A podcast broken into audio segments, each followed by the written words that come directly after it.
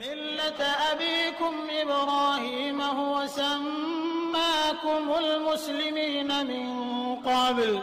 السلام عليكم ورحمة الله وبركاته. أبو الأنبياء إبراهيم عليه السلام سماه الله تعالى أبا لأمتنا فقال جل وعلا ملة أبيكم إبراهيم.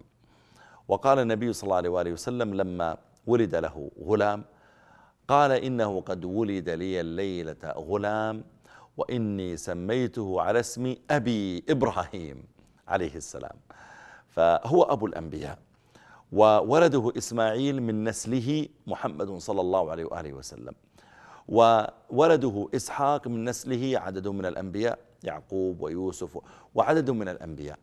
فهو أب, أب لهؤلاء الأنبياء. ذكر الله تعالى أنه لما رأى قومه يعبدون الأصنام قال لهم ما هذه التماثيل؟ التي أنتم لها عاكفون. قالوا وجدنا آباءنا لها عابدين. كان إبراهيم عليه السلام جريئا شجاعا. فيصرح بعقيدته السليمة بأسلوب مناسب ويدعو أهل الضلال إلى أن يتبعوا العقيدة الصحيحة السليمة.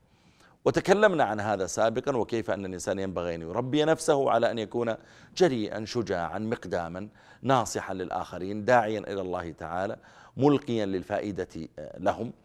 وأن يكون الإنسان أيضا له أسلوب حسن في حواره مع الناس. وتكلمنا أيضا عن عبادة الأصنام وكيف أنها مع الأسف لا تزال موجودة إلى اليوم. بل تدخل أحيانا إلى المواقع التي يعني مع الأسف تدخل إلى موقع آه، في الإنترنت التي تبيع مثل مثل الأمازون أو غيره.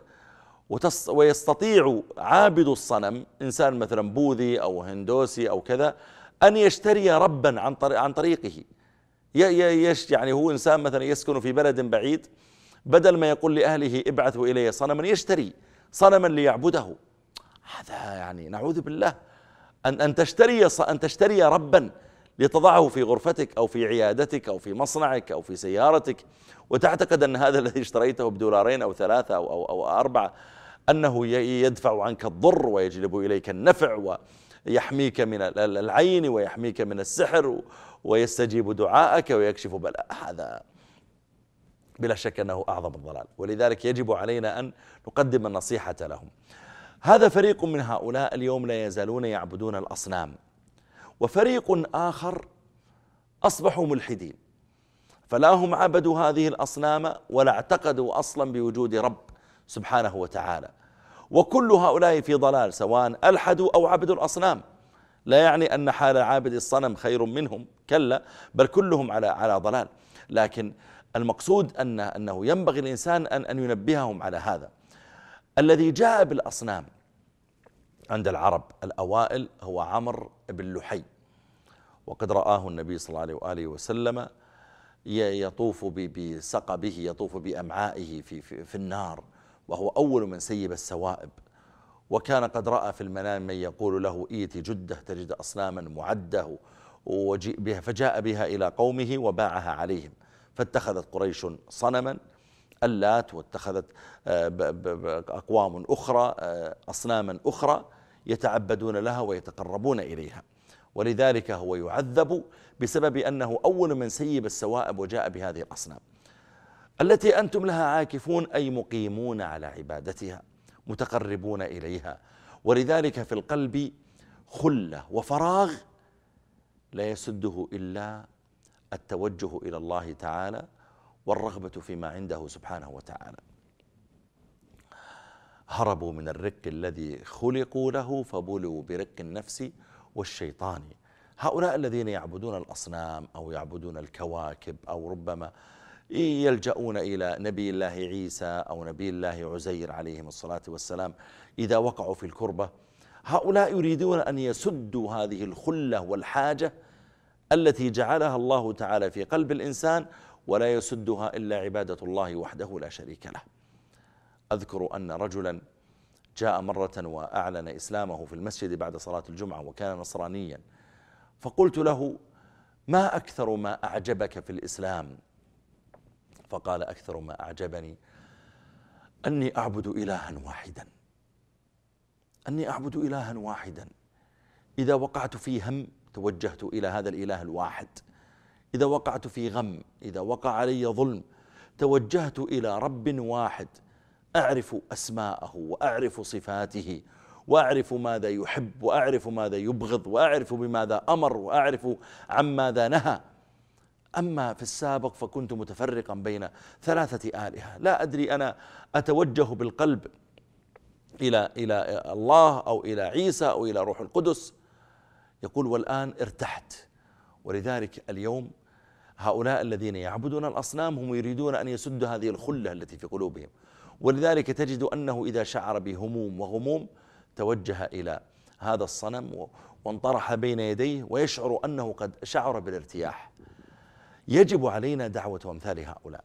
الملاحدة الذين ينكرون وجود الله تعالى وينكرون أن هناك خالق لهذا الكون هؤلاء لا يزالون في هذا الاضطراب الشديد.